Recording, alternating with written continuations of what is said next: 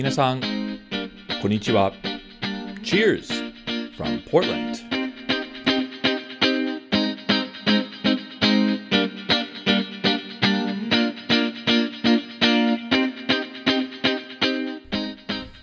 皆さん、こんにちは。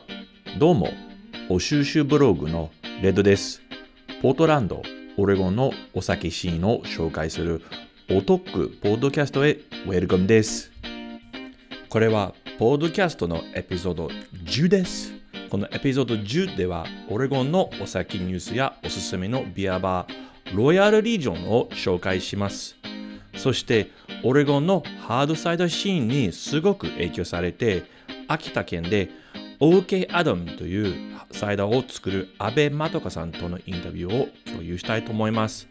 まどかさんは昔からもこれからも常に大きなプロジェクトを取り入れる方ですので、ぜひご期待ください。でも、その前にドリンクタイムです。今日のお酒はフォートジョージブルワリのノンフィルターラガーザ・メドウです。ラガーっぽくの音ですね。乾杯じゃあ、そろそろエピソード10を始めましょう。まず、オレゴンのお酒シーンのニュースです。今回新しくオープンするタップルームのテーマの上、3件を紹介したいと思います。どちらで始めようかな？えー、まあ、えー、まず、マイグレーションのあの新タップルームを紹介しようかな。エピソード6で、え、マイグレーションの新しいタップルームを、え、紹介しましたが、実は同社はもう一件を最近にオープンしました。すごいね。えー、まあ、オープンより再オープンの意味の方が正確かな。2020年にの夏に、えー、マイグレーションはポートランドのダウンタウンエリアにポップアップタップルームを、えー、開店しました。そのお店はプロサッカー球場の近くに位置する建物の中であり、少しユニークな場所です。マイグレーションルーフトップというえ店名はついてあり、9階建てのオフィスビルディングの屋上です。去年のポップアップ店はもう大人気になったので、今年の4月から東和的にビアバーになりました。タップルームのレイアウトですが、ほとんどの面積はお客さんのドリンキングエリアのアウトドアスペースです。もちろん、ポートランドのスカイライン、周辺の山が見られ、隣のサッカースタジアムから、えー、ファンたちの鳴き声が聞こえます。今のところ、そのアウトドアエリアに屋根はないので、あの雨または日差しにご注意は必要です。インテリアもありますが、基本的にビアオーダーのカウンター用だけです。4種類の生ビールは提供され、えー、缶ビール、缶ワインもあります。キッチンはないので食べ物は非常にシンプルです。ジャーキー、チーズ、クラッカーなど、まあおつまみですね。なぜか知らないんですが、ポートランドでは屋上バーは、えー、非常に少ないです。ですから、マイグレーションルーフトップは非常に珍しく、早く、えー、まあ、早くにお邪魔したいと思います。次に紹介したいニュータップルームはフォーランドビールです。日本のクラフトビールファンはもしかしてまだまだフォーランドの認識をしてないと思います。だが、オーナーさんのショーン・バークさんはもともと、まあ、2017年に倒産したメイポートランドブルワリー、ザ・コモンズと今の今にすごく活躍しているボン・イーバートのリードブルワーでした。ショーンさんは2020年の秋に独立になって、ポートランドから約1時間の、マクミンビルという小さな町で新しい醸造所を立ち上げました。ちなみにマクミンビルはオレゴンのワインカントリーのど真ん中にある町です。最初に、えー、スタートアップモードやコロナのパンデミックのためにフォーランドの施設ではビール製造しか行いませんでした。製造オンリーのフォーカスによるビール何種類が作られ、ディストリビューションも開始することができました。だが、その新しいビジネスは少しでも安定して、春のいいお天気になりましたので、やっとタップルームをオープンして、直接にクラフトビールファンと対面できることになりました。場所はビール工場の隣であり、ダウンタウンマクミンビルです。まあ便利な場所ですね。えー、フォーランドのタップルームのデザインやレイアウトは非常にシンプルです。今のところ、ほとんどのシーティングは外にあります。中に座る場所はないかな。えー、生ビール8、8、9種類は提供され、持ち帰り用の缶ビールも販売されています。ご飯はないけど、タップルームの隣にフードトラック、あの屋台ですね、はよく駐車してあります。3点目のタップルームは、ロークストンファームハウスエールズです。ロークストンファームハウスも、えー、日本のクラフトビール愛好者に、まあ、知られてないブルワリーです。まだまだ日本へ輸出されないで、本来の施設はポートランドではないですからね。えー、社名の通り、ロックストーンファームハウスは主にベルジャンやフランススタイルのビールを作ってます。セゾンスタイル、フルーツ入りのベルジャンビール、えー、樽熟成、野生酵母のビールなど。はじめに、えー、ロックストーンはオレゴンのフードリバー市に位置して、その後にコロンビア川の向かい側の、えー、ウォシントン州へ移植しました。ポートランドから行くか行くなら、えー、車は必要ですね。しかし、今年の夏からロークストンはポートランド市内まで移ります。もっと詳しく言いますと、ポートランドの東南地区の繁華街の、えー、ディビジョンストリートのもともと、え、アーバンマイナリーの施設です。その施設はお酒作りに設計されている場所ですから、ロックストンはタップルームだけではなく、醸造所もポートランドへシフトします。つまり、まあ、ポートランドの醸造所の件数はまた増えてきます。なお、デザイン、レイアウトなどはまだ発表されてないんですが、えー、決まり次第にまたホームポッドキャストで共有したいと思います。以上、ポートランド、オレゴンのお酒市のニュースでした。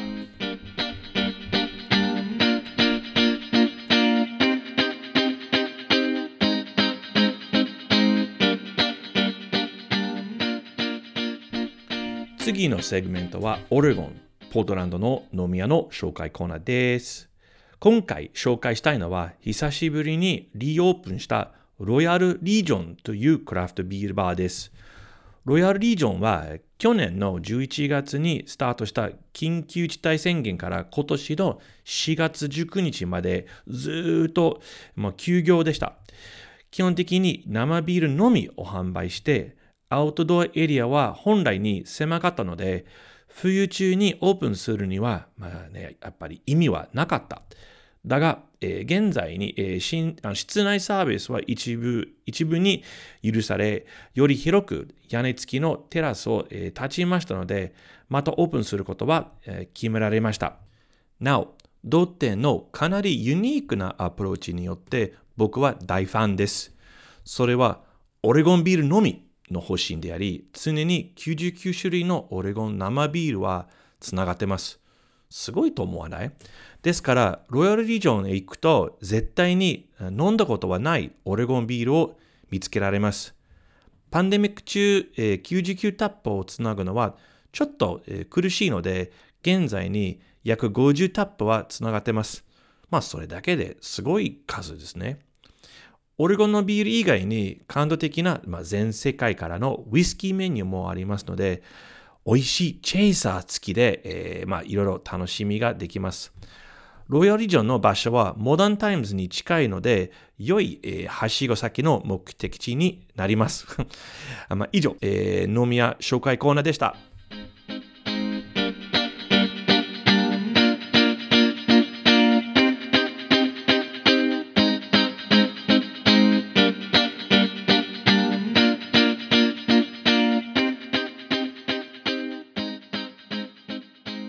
次、リスナーさんにかなりユニークな人物をどうしても紹介したいと思います。安倍まどかさんは秋田県横手市のホステルバー鴨芝の若女です。それだけはもう十分特別ですが、まどかさんはものすごく、えー、珍しく日本女性のハードサイダーメーカーです。そして僕は知っている限り、まどかさんはオレゴンのサイダーメーカーで一番、まあ、長くインターンシップ、あの研修のことですね、をした日本人の一人です。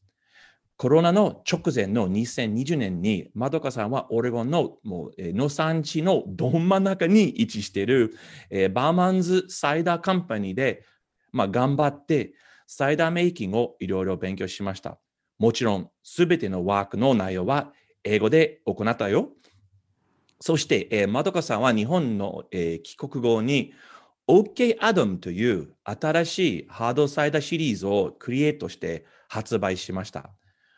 僕は何回にまどかさんにお世話になって、皆さんと、えー彼女のストーリーを共有したいと思います。まどかさん、ウェルカムです。久しぶりですね。お久しぶりです。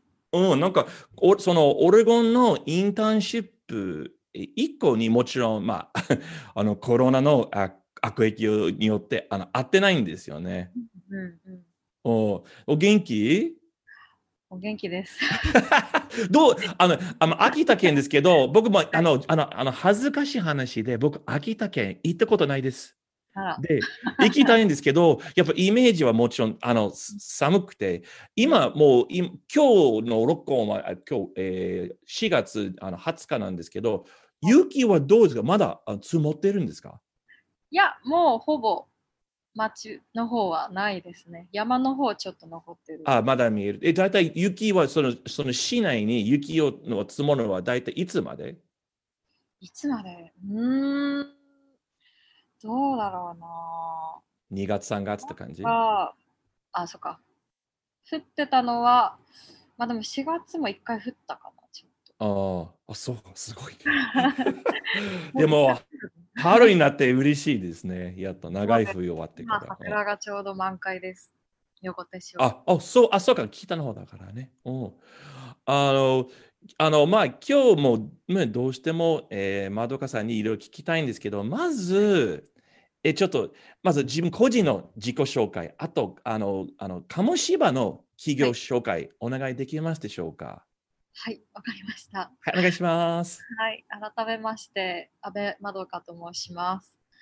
えっ、と、私はこの、このというか、秋田県横手市というところで、ホステルバー鴨芝というゲストハウスをやってるんですけども、うん。えっ、と、まあ、この横手市というところが私の生まれた町でもあって、ああ、そうか。はい。はい。で、まあ、一回東京に出た後に帰ってきて、今のお店をやっているんですけど、まあ私の実家、家が味噌とか米の麹を作るあ工場そうですか。え皆さん。え うん。で、この、まあ、うちも含めて、そういう発酵食品を作るっていうようなお店はいはいはい。ここで周辺にはいっぱいあってでそういった食べ物とか食文化みたいなのも今もこう残っているところなので、うん。まあ、そういったこの辺のなんだろう食文化の紹介だったりもしながらいろんな旅人を受け入れられる、受け入れるような場所を作りたいなと思って今の鴨芝をやっています。あ、そう、鴨芝は何年にオープンしましたか？2017年 ?17 年、もう4年ぐらいですね。そして経ってちるのは。ょうど先週4周年。おめでとうございます。すごい。どう？あの、あっという間、あの、経っちゃった、その、あの、4年か、あるいは長かった？まあ、早かったけど、なんでしょう。大変だったなまあね、多分ね、もっとより大変でしょ、実際にやって、いや、やるとね。あのまず、ほら、想像の中と、あの、その、しあの現実は全然違うのね。ああえはじちなみに初めてのお客さん、泊まった、はい。あの宿泊したお客さんはどこに人でした、ああ、初めてのお客さんか。一番最初は多分日本人の方だと思うんですけ日ど。本人？うんうん。外国人のお客さんでは、その時、ちょうどあの、世界、なんだっけ、国際花火シンポジウムみたいな、え？あ、あ、あ、秋田有名なんだはすごい花火が、花火大会が有名なものがあって、この会場が秋田県で、そのお客さんで中国からその花火の会社の方が来てたと思います。おお、初めての外国のお客さんは、まあ、中国からの方ですね。え、あの、before COVID の話ですけれども、その日本人、外国人、そのお客さんの割合は何パー何パーぐらいだった？えーっと、まあ日本人が80%、外国人20%ぐらい。でも結構、あの、秋田県の横手市にね、2割は外国人、結構ね、感動的です。方だと思います。おお。あ、じゃあ、この間は4周年で、今年もこれからも5周年が始まりますね。はい。そういうことね。あはい。で、あの、まあ、あの、鴨芝だけでもう、あの、まどかさんは十分忙しいと思うんですけど、その上に、その上に、ハードサイダー、えー、OK アドムの、えー、もう事業を始まって、その OK アドムの紹介もお願いできますでしょうか？その、その背景とかストーリー、ミッションとか、どういどういう、どういうとところからその OK アドムのことを発想したんですか？まあ、そもそもこの鴨芝宿を始まる始める前からと実はこの横手市ではホップがすごくたくさん取れるんですね。ああ、なんでで私がすごくクラフトビールが前から好きだったのでうんうん。クラフトビールを、まあ、横手のホップを使ったクラフトビールを作りたいなと思っていて、まず、まずクラフトビールの方。そうですねあそれは前から思っていてたんですけど、ただこのお店を始めてから結構地元の若手のなんでしょうリンゴ農家さんとかうん。がよくお客さんで来てくれるようになってはい。で彼らから、まあ、リンゴをたくさんもらうわけですね。いろんなリンゴを、まあ、リンゴに限らずこの横手市ではすごく果物がたくさん取れるんですけどうんうん。リンゴ果物リンゴ果物じゃないさくらんぼ桃ぶどういちごなどなどなんかおおオレゴンっぽいね。そうかもしれ似てないますよね。はいはい。もう横手市は日本で一番大きな盆地の盆地へえ、盆地か。というところなので、ああ、はい。まあ、夏がめっちゃ暑くて冬は はいはいはい。そうか。うんその寒暖差うんうんうでん。その果物が美味しくなるっていうところなんですけどはい。でその、まあ、農家さんたちと知り合ってからあこんなにいっぱいいろんな果物が取れるんだなっていうのを知ってうん。で、まあ、ビールも作りたいけどもっとなんかこの横手の果物をもっとなんて言うんだろう前面に出せるようなものを作れたらい。いいなと思っているところにハードサイダーっていうまあもともとシードルはあなんですけどなんかシードルだとちょっと違うかなと思ってたところハードサイダーとえいうものがあるということを知ってあこれはホップも使っているそしていろんはいはいなものも入れられるみたいな、えでその話は何年前の話？そのもう自分がまあサイダー作ろうかなとの話。それは2年前ぐらいですかね2年前。あはい。で、その当時は実際にあのハードサイダーを飲んだことはあった？その見つけた時はなかったです。多分それインスタグラムとかで見た。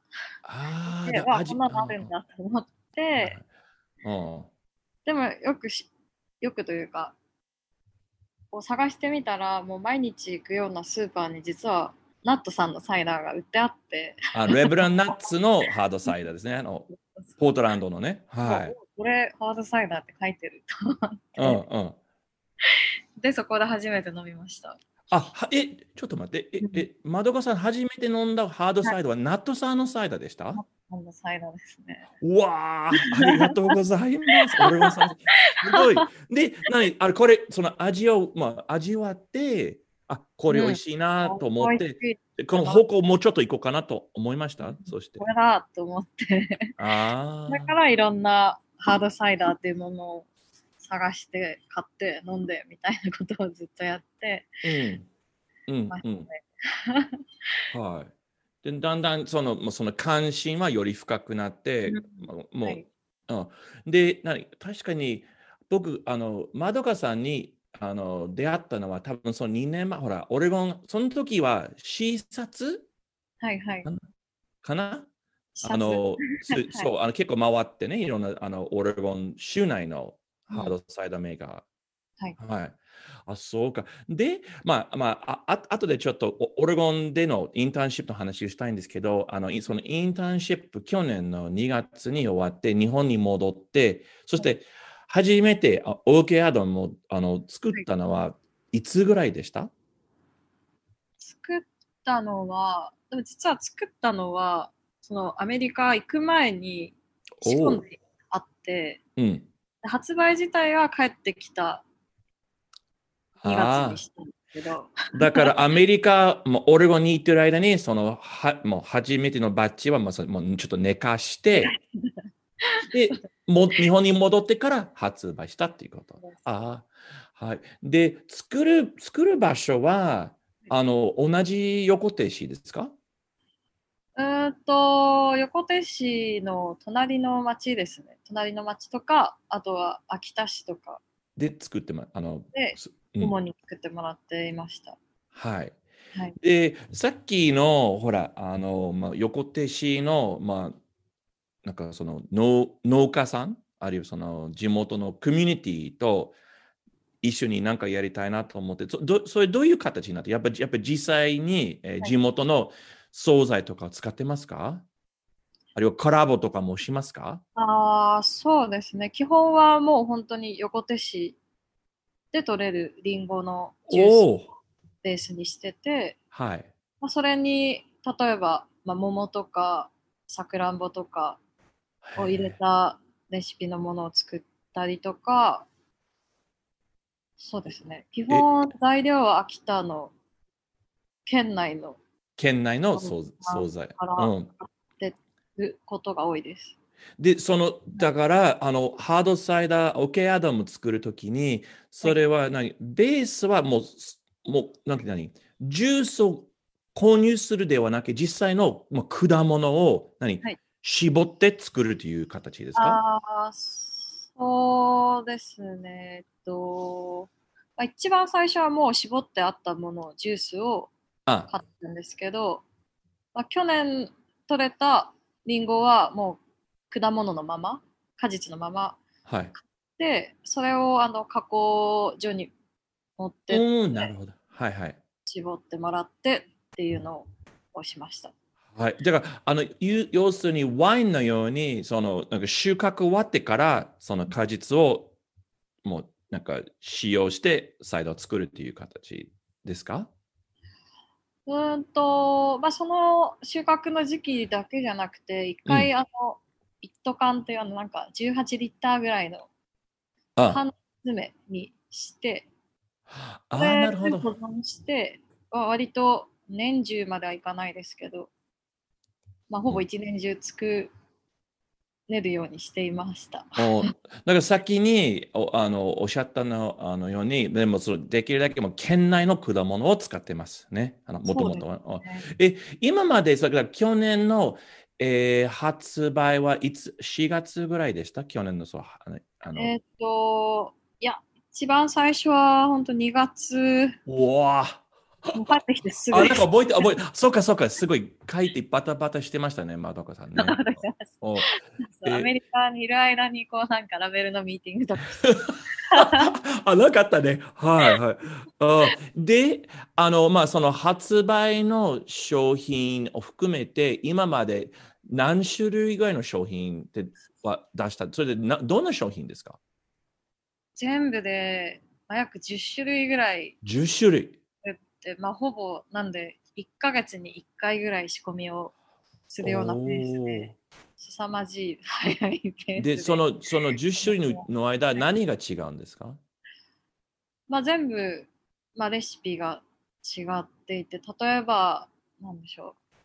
こういろんなスパイスが入ってるああ、はいはいものはい。やったりとか、あとは、その季節に取れる果物と合わせたもの、まあラズベ、リーとルバーブと合わせたりとか、ちょっと旬旬の味ね。あその時期取られるく果物、まあ、そのリンゴ以外とか。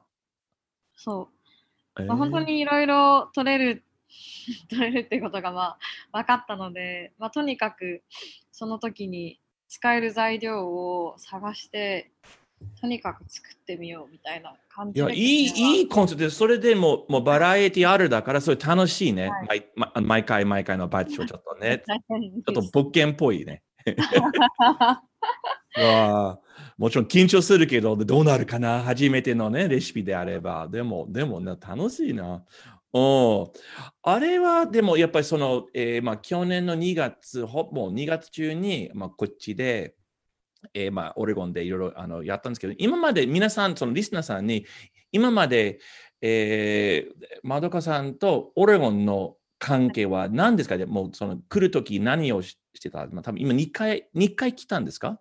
オレゴンに。2。回そうですね、行きました。はい、じゃあ1回目と2回目は何をしたかと、ちょっと紹介、え教えてもらえますか？1回目、1回目はあの7月に行った時は、あ本当とにかく、ポートランド市内うのん。サイダリー、まあた時々ブルワリーをとにかくいっぱい行って、そうね。うんうん はいはいうんいっぱい、とにかくいっぱい飲んで、この、なんでしょう、ポートランドって一番、まあ一番ハードサイダーがいろんなところで飲まれていると言っても過言ではない場所で、うんどういうふうに住んでる人たちが日々こうサイダーを飲んだりとかはいはいはい。してる様子なんそういう日常にどんぐらいこうサイダーっていうものがあるのかみたいなのを、まあ、体感するというかはい。っていうのをしたくてとにかく毎日街に出てで、そう同じ同じ旅中にあの僕らは一緒にあのポートランド外のところね、もう行きましたね。うん。あの、ね。フドリバーバレーとか、あの辺ね。その1回目のあのオレゴンの旅はやっぱりあのもうサイダーの勉強で一番その時に一番何びっくりしたこと？あのショックあの受けたショックは何だった？あーなんだろう。もうなんかあったんですけどうん今でも残ってる印象は何ですか ?1 回目の旅から。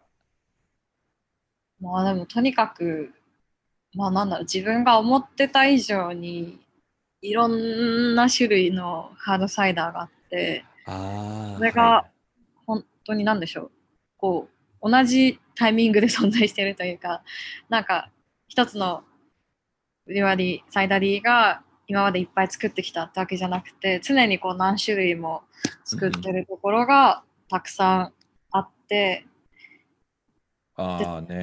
飲める場所がある。いや、まあ、それはやっぱクラフトビールと同じく、やっぱフラッグシップと、なんてその、新製品を同時に出すことが、まあ、いつものパターンですよね。いや、あの、お客さんはいつもなんか新しい味をちょっと求めて求めてるから出さないとあ、そうか。で、でそれは1回目。で、2回目の、まあ、去年のオレゴンの旅のことも説明してもらえますか、はい。まあ、去年はもう本当にまあ1ヶ月という時間をかけたので、その一つの醸造所の中の仕事というか、まあ、一連のハードサイダーができていく様子をこうちゃんと見て、うん本当勉強、まあ、もちろん毎日飲んでましたけど に、ね、日中は勉強、勉強みたいな。うん常にメモをしてみたいなああ。ね。あれで、あれは、あの、バーマンズ、あの、サイダーカンパニーは本当に農家さんの、まあ、あの中ですよね。あれは、あの一日の、のその、インターンシップというか、働いた、勤める時間は何時間ぐらいでした？ああ、でもひすごい日によって結構違ったんですけど、あだいたい、何だったっけな、朝の7時か8時ぐらいには、あの、行って、あいやでも結構暗い、もうまだ暗い中、行ってた気がします。暗いなって言いながら行って、で、大体まあ、夕方5時ぐらいに終わることが多かったと思うんですけど、うんだからボトリングがいっぱいあったりとかの時は夜8時とかまで行った時もあったと思います。結構ね、筋肉使うような仕事だから、疲れたでしょうね、毎日。そうでしたね。しかも結構寒かったなと。おうで、その時は、あの、オーナーさんのクリスティーン・バーマンさんはいの、まあ、と一緒にいろいろね、はいあの、勉強しましたね。そうですね。まあ、クリスティンと、まあ、彼女の、なんでしょう、スタッフというか、うん。サイダーメーカーの人たちに教えてもらって、おう。で、やっぱりそう 1, 1ヶ月間、まあ、その醸造所の中で働いて、あのやっぱいっぱい勉強になりますよね。で、まあ、1回目の時、1回目のオレゴンの旅に、ちょっとまあびっくりしたのは、あのやっぱりそのたくさん種類のサイダーはあることは分かったこと一つで、はい。そのインターンシップの時、何が、何が一番、なんていうの、びっくりして、一番、まあ、そう、ショックとか勉強とか、えーあもうこれもうすごいことを学んだなと思ったの何でした なんかまあ単純にすっごくびっくりしたのが、あの、リンゴジュース、果汁をこう、今日、リンゴジュースが運ばれてくるよ、みたいな日があったんですけど、はい。もうなんか私は、なんだろうな、それこそ、一斗缶とかドラム缶みたいな、缶に、なんだ、入れられたジュースが、こう、何個かトラックとかで送られてくるのかなーって思ってたんですけど、あ実際来たのがなんか本当すっごいでかい、タンクローリーみたいな車。が 工場の中に入ってきて、え、これなんだろうと思って、なんかコンクリートでも流すのかなと思ったら、ワシントンから運ばれてきたジュースだってきて、たいなさすがアメリカみたいあーち規模がちょっと違うね。うんでもあと、その、あの、まあ、なんかこの間、えー、まあ、まどかさんといろいろ話して、あとその、で、あの、その、サイダー作りに関する、に関する、まあと関連する細かいこともたくさん勉勉強になりましたね。あの、まあ、これはジュースだけのことじゃない。いいジュースがあれば自分おもう美味しいすあのハードサイダー作ることではない。他のことはすごい大事。ね。そな。のそうね。あや、ややってよかったな。うん。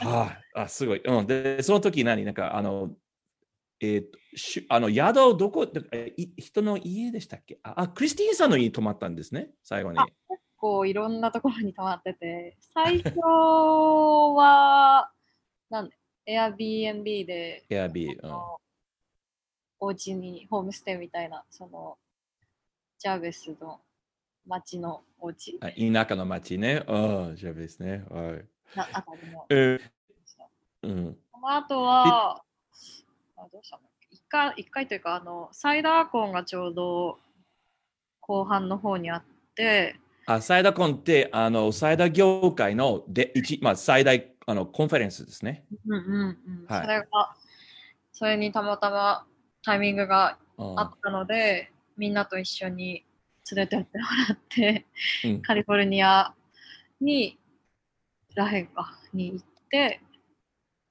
1週間弱ぐらいですかね。あ、それもカリフォルニア行ったね。うん、で、帰ってきてからは、クリスティンのお家ああ、優しいね。うん。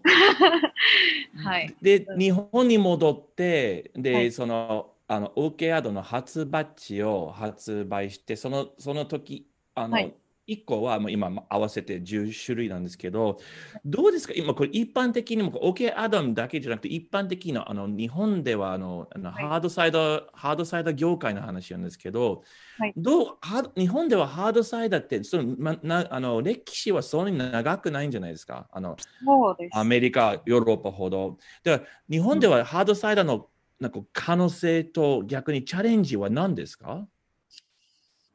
うーん、そうですね。まあ、それこそ私たちが一番最初にリリースした時とかは、やっぱりハードサイダーとは何だみたいな。炭酸の強い、ああ、はい。はい炭酸かアルコールの強い飲み物かみたいなあ感じのうんだったけど、本当この1年、1年、でも本当1年じゃないか。半年ぐらいかな。うん。になって急に急にではないですけどじわじわその日本の、まあ、シードルを作っていたところは今までもたくさんあったんですけどシードルとはまた違う、なんか日本だと国産クラフトシードルみたいな なんか謎の言い方をするんですああ、なるほど。そのイメージはやっぱりあったんですね。そうまたシードル普通のシードルじゃなくてもっとクラフトビールに近いようなものがどうやらなんか今年は流行るぞみたいなそういうあ今年流行りそうなもののなんか中に入ってたりとかーはいはいはい。それこそあ、はいこの話面白い。僕あ、あそこまで考えなかった。あの、やっぱ、あの、今までの、まあ、サイドだって、本当に、えー、まあ、窓川さんおっしゃったのように、シードル、結構もう、もう、作り方はもう結構レシピ固まってるんじゃないですか。そうですねで、そのイメージは多分に、あの、何人の頭の中にあるんですけど、それ、それに、シードルとハードサイドの違いうんのような教育、やっぱ必要なんだ。なるほど。そう、えーああ、な、うんうんうん。それは面白いですね。うんうんおーなんか、なんか、ハードサイドの方なさっき、あの、まどかさんがなおおっしゃったように、ももっとクラフトビールっぽい、もっと自由に、はいいろんなね、もう惣菜、副原料とかを添加して、味が全然違う。あ、そう。だから、OK、まあ、よかった。もうちょっと教育が必要かな。まだまだ。そうですねまだまだ認知度は低いけあど結構なんか最近こう日本酒を作ってる会社とかがなぜかサイダーを作り始めているようなあ、え？あ、そう。とかあとまあもちろんクラフトビールを作ってるところがそのサイダー作りを始めましたみたいなのがすごく増えていてああ、やっぱ、あ、そうか。にしつつまり、市場にあのどんどんどんどんハードサイダーは出てくるかもしれないですね。そうですね。それはまだなんかなんでしょう。ハードサイダーと言っているところもあるしまあシードルっていう言い方まあ、クラフトシードルって言ってるところもあるし、まあ、結構いろんな呼び名があるので混乱もするかなとは思います。え、まどかさんは、あの、まあ、はい。えーまあ、女性で、あの、女性の社長として、どう、やっぱりち、やっぱり、女性社長と経験は、あの、なんその、 experience は違うんですか？あるいは、他のメーカーさんと同じ？どど何が違う？女性で。えー、どうなんだろうんう。あいうのかな？まあでも、まあ今は実は、あの、私とその一緒にアメリカに行ったマミ、ま、ま、マミさんね。うんうんうん。マミの他に、その、醸造をやってくれる新しいスタッフを去年の夏から仲間に入ってもらって、あ、そうですか。はい。で、彼に今、その弘前、青森県にあるところ、シードルを作っているところに勉強に行ってもらっていて、うん。はい。最近作っているものとかは彼がレシピを組み立てて作っているものが多いというか、あ、あ、あ。で、また新しく彼とは別のスタッフもこの春に、春というかえ？この間入れた ので、結構人が に。いいことですね。あのね、従業員がちょっと増えて。だから、何その、別に、あの、女性としての経験としては、そんなに、何他の会社とそんなに変わらないんですか？あのまあ、サイダー作りは、ま、メインということで、その、何？女性でもお男性でも変わらない？どうなんだろう。正直でも、やっぱり私は、その一斗缶ですら持てるか持てないかみたいな。そうところがあって、そのリンゴの、まあ、そのジュースをもう、なんだ、仕込むときに、まあ、たくさん開けて、そのタンクに入れてみたいなことをするわけじゃないですか。それが、はい、もちろん。はいはい。それがなんか、まあ、未だにちゃんと持てない、スムーズにできないっていうところもあったりとか、ああ。もうはい、はあるので、どうだろう。うーん、その辺、その辺は筋肉が欲しいな、ぐらいかな。あその辺ね。OK。お了解おでも、うん、でも素晴らしいよ。あの、あの、僕、あの、アメリカでも、ま、まあ、女性サイダーメーカーはまだ少ない方ですよね。もちろん。でも、いでもいっぱいいるけどね。うん。だから日本はもっと、もっと珍しいって気がする。そうです。あ、なんかピンクブーツみたいな葬式あります？日本で。あの、いやーない？まだ。あの、女性、うんなんつうの醸造家のグループみたいな。ないと思います。あまだないか。あーおまあ、将来にあればいいね。ううん。えじゃあ、将来の話、これ最後ですけど、あの、あの、OK アダムのはい将来の計画は何ですか？今年、まあ、2021年、2022年ぐらい。今年、まあ、できれば今年度中に、その今、委託で他のブリュワリーさんとかで作ってもらっているんですけど、うん。自社でも醸造所を構えてやり。たいなと思っていて、はいはいはい。いいね。はい。えまはい、あれするなら、やっぱ横停止ですしたいんですか？そうですね、もう実はもう物件は決まっていて、えー、すごい。う んそうなんです、もう、もう、それこそ今ちょっと電気を通してるんですけど、今日。ああ、いや、結構大きな事業ですね。そうなります。新醸造所をオープン。うわあ、うんいや、これを、いや、窓川さん寝る、眠れるかないつも？なんか、もうすごい忙しい人のイメージする。う。あじゃあ、それはあの実社の工場で、あのえーサイダーを作っていただくこと、すごく楽しみにしてます。うんいつか飲みたい。あはい。じゃあ、まどかさん、今日本当にいろいろありがとうございます。もう、もうできれば僕も、ね、カムシバでもうちょっとお邪魔したいです。ああの、まあその際、ぜひね、OK アダムを、えーあ飲ませてくださいね。はい じゃあ、これからよろしくお願いします。はい、お願いします。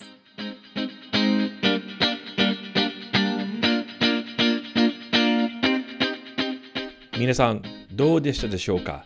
秋田県の OK アダムの安倍まどかさんのインタビュー。まどかさん、新しい工場で頑張れ